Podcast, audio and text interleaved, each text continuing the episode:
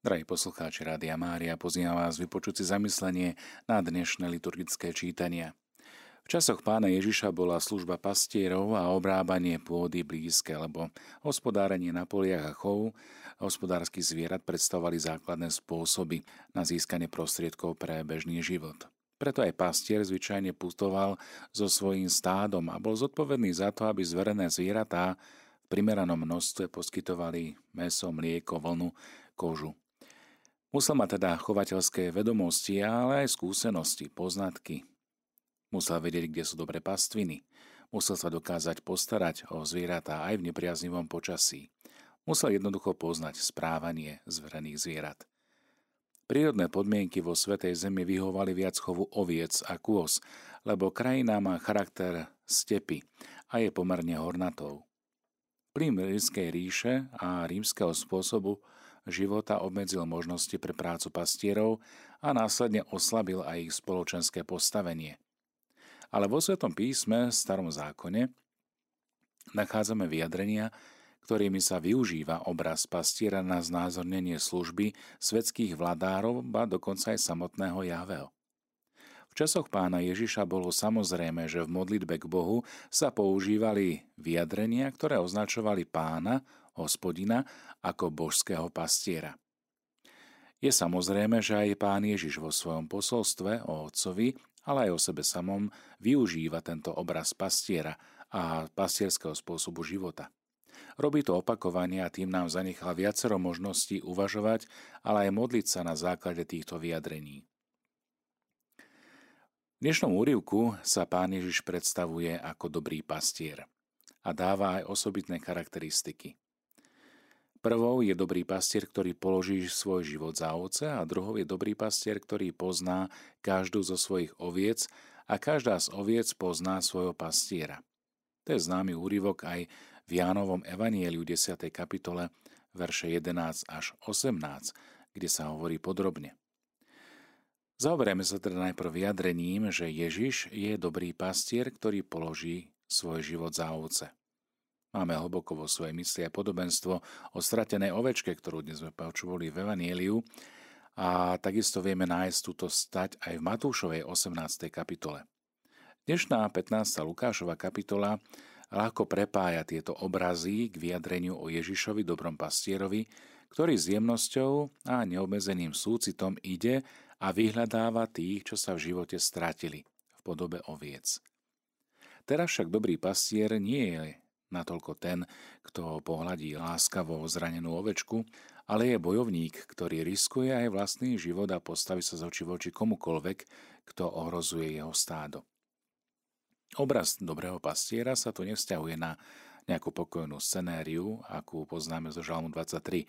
Pásie ma na zelených pašienkach a vodí ma k tichým vodám, ale skôr na obraz kráľa Dávida, ktorý v mladosti bojoval s levom i medveďom, ktorí zaútočili na jeho stádo. Keď mu uniesli ovečku, prenasledoval ich, porazil a vytrhol kosť z ich tlamy, ako to opisuje prvá kniha Samuelova. Už tieto vlastnosti muža, bojovníka, pastiera, odhodlaného a nebojácného, ktorý sa zoprie útočníkom a aj dravým šelmám, sú v úryvku, ktoré predstavujú Ježiša ako toho, ktorý zachraňuje a vyhľadáva stratené. Označenie dobrý, v zmysle dobrý pastier, sa nevzťahuje v tejto chvíli na city. Neznamená, nakoľko je nežný, milý, ale skôr aký je odvážny, pravdivý, aký je skutočný, reálny. Pán Ježiš je dobrý pastier, lebo je zviazaný silným putom so svojím stádom, so svojimi ovcami v takej miere, že je dokonca ochotný obetovať za ne svoj život. Aby zdôraznil ešte viac predošlý obraz, pán Ježiš stavia do protikladu k dobrému pastierovi obraz nájomníka, ako o tom čítame v Jánovom evanjeliu. Obyvatelia nejakej obce, keď nemohli každý z nich samostatne pásť svoje stáda, či už to boli ovce alebo kozy, zvyčajne využívali službu plateného pastiera, ktorý sa staral o stáda všetkých z komunity. Podľa presných predpisov boli vymedzené jeho povinnosti. Musel sa postaviť na odpor vlkovi alebo medveďovi, dvom psom, menším zvieratám, ale mohol utiec napríklad pred levom alebo leopardom, či pred... Uh, väčšou skupinou zlodejov. V V jeho zmluve nebola spomenutá požiadavka, aby bol ochotný obetovať za ovce svoj život. On sa necítil zviazaný vnútorne so stádom a v prípade nebezpečenstva, len čo mu to bolo možné, jednoducho utiekol. Nešlo mu o osud oviec, ale skôr o jeho mzdu. V druhej časti úryvku sa pániž vracia k vyjadreniu ja som dobrý pastier, aby pripojil svoju druhú charakteristiku. Pravým pastierom je ten, kto pozná jednotlivosť svojej ovce a ktorý sa dáva ovciam rozpoznať. Vo Svätom písme sloveso poznať neznamená iba to, že o niekom niečo vieme, že vieme, ako sa volá, ale poznať biblickým spôsobom sa vzťahuje na vzťahy medzi osobami. Zahŕňa v sebe aj vzájomnú hlbokú skúsenosť, priateľstvo, poukazuje na plné zapojenie sa do vzťahu lásky, čiže je to skôr záležitosť srdca ako rozumu. Nož a toto poznanie sa vzťahuje samozrejme aj na vzťah s Hospodinom. Keď svätý Pavol píše Galatianom, pripomenul im čas, keď nepoznali Boha a slúžili pohanským božstvám, vtedy pokračuje, ale teraz, keď ste už poznali Boha, alebo skôr, keď Boh spoznal vás, ako to, že sa znova vraciate k slabým a úbohým živlom a chcete zasa slúžiť ako predtým? Svätý Pavol vlastne vyčítal Galatianom, že ak vstúpili do životného vzťahu s Bohom, tak ako nevesta a ženích vstupujú do osobného životného vzťahu poznávania a poznania, ako sa potom môžu ľahko vážne od jeho lásky odlúčiť? Ježiš vie, že sú ešte mnohí, ktorí neprijali jeho lásku. Mám aj iné ovce, ktoré nie sú v tomto ovčinci. Ale dobrý pastier ako on sa nevzdáva nikdy, aby nestratil ani len jedinú zo svojich oviec. A preto uisťuje, mám aj iné ovce, ktoré nie sú z tohto ovčincia. Aj tie musím priviesť a budú počuť môj hlas. A napokon bude jedno stádo a jeden pastier. Otázka aj kresťanských misií medzi pohanmi patrila medzi citlivé otázky v prvotnej cirkvi. Všetky evanjeliové tradície obsahujú vyjadrenia Ježiša ohľadom obrátenia pohanských národov. Napríklad v Markovom evanjeliu spomína Ježiš, že pokladá chrám za dom modlitby pre všetky národy, čiže nielen pre vyvolený národ Izraela, a že do Božieho kráľovstva sa dostanú ľudia nielen z jednej krajiny, ale od východu slnka až po jeho západ. Cirkev postupne vždy hlbšie chápala význam týchto obrazných vyjadrení pána Ježiša aj ohľadom pohanských národov. Vyjadrení, ktoré práve preto, že boli obrazné, neboli pochopené do hĺbky v čase, keď boli vyslovené a postupne sa ako keby otvárala pre toto misijné pôsobenie aj medzi pohanmi. Nuž v závere nachádzame slová Otec ma preto miluje, že ja dávam svoj život a zasa si ho vezmem. Keď nachádzame tieto slová pripojené k vyjadreniu o zhromažďovaní iných oviec a keď hovoríme o Ježišovi ako dobrom pastierovi, znamená to, že aj iné ovce sa spoja s Ježišovým stádom prostredníctvom jeho smrti a slávneho zmrtvých stania. Apropos skriesenie, ako je opísané v Jánovom evanjeliu, nie je len určitá okolnosť, ktorá nasleduje po smrti Ježiša, ale znamená podstatné naplnenie smrti, utrpenie a vzkriesenie, na nebo vstúpenie, ako sú predstavené ako jeden neoddeliteľný spásny čin návratu k Otcovi, návratu do jeho ovčinca. Milí bratia a sestry, na záver by som chcel pripomenúť slová emeritného pápeža blahej pamäti Benedikta šestnásteho, ktorý nad tým Jánovým úryvkom evanjelia v zamyslení o dobrom pastierovi hovorí tieto slová, citujem. Dôležitým motívom v reči o pastierovi je vzájomné poznanie sa pastiera a jeho oviec. Ježiš hovorí, ja som dobrý pastier. Poznám svoje a moje poznajú mňa, ako mňa pozná Otec a ja poznám Otca. Aj svoj život položím za ovce.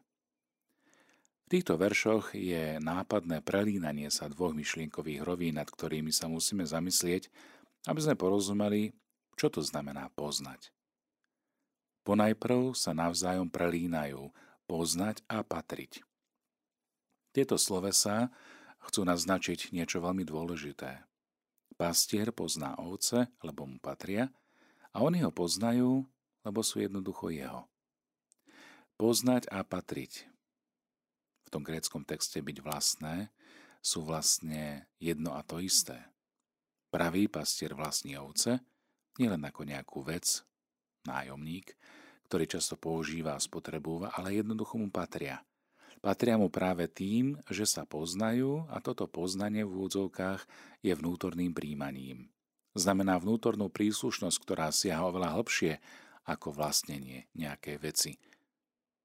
Objasnime si to na príklade nášho života. Žiadny človek nepatrí druhému, ako mu patrí nejaká vec. Deti nie sú vlastníctvom rodičov, podobne ako manželia nie sú vlastníctvom jeden druhého. Ale sú vlastníctvom oveľa hlbším spôsobom ako napríklad kus dreva alebo kus pozemku alebo čohokoľvek iného, čo sa nazýva vlastníctvom. Vieme, že deti patria rodičom a napriek tomu sú slobodnými božími tvormi, ľudskými bytostiami, každé so svojím vlastným povolaním, vlastnou originalitou, jedinečnosťou pred Bohom. Nepatria si ako majetok, ale patria k sebe v zodpovednosti. Navzájom si patria práve tým, že prijímajú slobodu toho druhého a navzájom sa podporujú v láske i v poznaní. V tomto spoločenstve sú navždy slobodní a zároveň sú jedno, vytvárajú jednotu. Podobne ani ovce, ktoré sú predsa Bohom stvorené, Boží obrazy nepatria pastierovi ako veci, ako veci ich vníma zbojník alebo zlodej, preto ich kradne. Práve v tomto spočíva rozdiel medzi vlastníkom, čo je pravý dobrý pastier, a zbojníkom, ktorý si chce osvojiť, ukradnúť vec, obohatiť sa ňou. Pre zbojníka, pre ideológov, diktátorov sú ľudia len veci, ktoré chcú vlastniť. Pre pravého pastiera sú však ovce slobodné z pohľadu pravdy a lásky. A práve tento pohľad a tento vzťah nám dáva znať, že pastier sa javí ako ich vlastník práve tým, že ich pozná a miluje, že ich chce mať v slobode pravdy, jednoducho mu patria. A patria mu v jednote poznania v spoločenstve pravdy, ktorou je on sám. Práve preto ich využíva, ale dáva za ne svoj život. Tak ako k sebe patria logos a vtelenie, a nachádzame sa v adventnom období, čiže to slovo Otca, ktoré postupne sa vtelí do lona Panny, tak prichádza na svet ako ľudská bytosť, ako osoba. Logos a umúčenie, podobne, tak sú aj poznanie a sebadarovanie v podstate jedným a tým istým úkonom. Ja som dobrý pastier, hovorí Ježiš. Poznám svoje a moje poznajú mňa, ako mňa pozná Otec a ja poznám Otca. Aj svoj život položím za ovce. V tejto vete sa skrýva ešte jedno prelínanie myšlienok, ktoré by sme si mali všimnúť. Vzájomné poznanie medzi otcom a synom sa prelína vo vzájomnom poznaní pastiera oviec. Poznanie, ktoré spája Ježiša so svojimi, sa nachádza vo vnútri priestoru jeho poznávajúcej jednoty s otcom. Tí, čo sú jeho, tí, čo mu patria, sú zahrnutí do tohto trojičného dialógu lásky. Toto znovu uvidíme pri úvahách aj nad veľkňazskou modlitbou. Aby boli jedno, ako sme my jedno. Ty vo mne a ja v tebe. Vtedy pochopíme, že aj cirkev a aj Najsvätejšia Trojica osôb sú vzájomne popredkávané. Tento vzájomný prienik dvoch rovín poznania má veľký význam aj pre pochopenie podstaty v tej Jánovej reči evanjelia alebo Jánovského poznania. Ak toto všetko premietneme na svet, v ktorom žijeme, tu a teraz, môžeme povedať, že len v Bohu a vychádzajúc z Boha človek poznáva správnym spôsobom. To je to osvojenie si aj daru Božej vôle, prebývanie jeden v druhom. Poznávanie, ktoré zožuje človeka na empirickú a hmatateľnú oblasť, vôbec nepreniká do vlastnej hĺbky človeka, lebo človek pozná seba samého len vtedy, keď sa naučí chápať, že vychádza z Božích rúk a druhého pozná len vtedy, keď v ňom zbadá Božie tajomstvo, tú Božiu prítomnosť. Ale vráťme sa späť k pastierovi. Pre dobrého pastiera v Ježišovej službe to znamená, že nesmie ľudí viazať na seba, na svoje vlastné malé ego. Vzájomné poznanie, ktoré ho spája s jeho zverenými ovcami, musí viesť k tomu, aby sa navzájom viedli k Bohu aby k nemu kráčali a musí to byť nájdenie sa v spoločnom poznaní Boha a v láske k nemu. Pastier v Ježišovej službe musí vždy viesť ponad seba, aby ten druhý našiel celú svoju slobodu a preto tiež musí neustále ísť ponad seba k jednote s Ježišom v trojičnom vzťahu lásky. Ježišovo vlastné ja je stále otvorené smerom k bytostnému spoločenstvu s Otcom. Nikdy nie je sám, ale stále prijíma svoje bytie od Otca a stále sa mu odovzdáva. Ja a Otec sme jedno. Kto vidí mňa, vidí Otca. A kto poznáva jeho, vidí Otca, vstupuje do tohto jeho spoločenstva s ním. Nože toto dialogické prekročenie, ktoré je obsiahnuté v stretnutí s Ježišom, nám znova ukazuje Ježiša ako pravého a dobrého pastiera, ktorý sa nás nezmocňuje, ktorý nás neuchvacuje, nekradne, ale ktorý nás vedie v úplnej slobode nášho bytia tým, že nás ovádza do spoločenstva s Bohom a dáva nám jeho vlastný život. Ba čo viac, je ochotný položiť svoj život za nás. Skúsme sa dnešný deň pomodliť Žalm dvadsaťtri. Môžeme si ho aj zaspievať.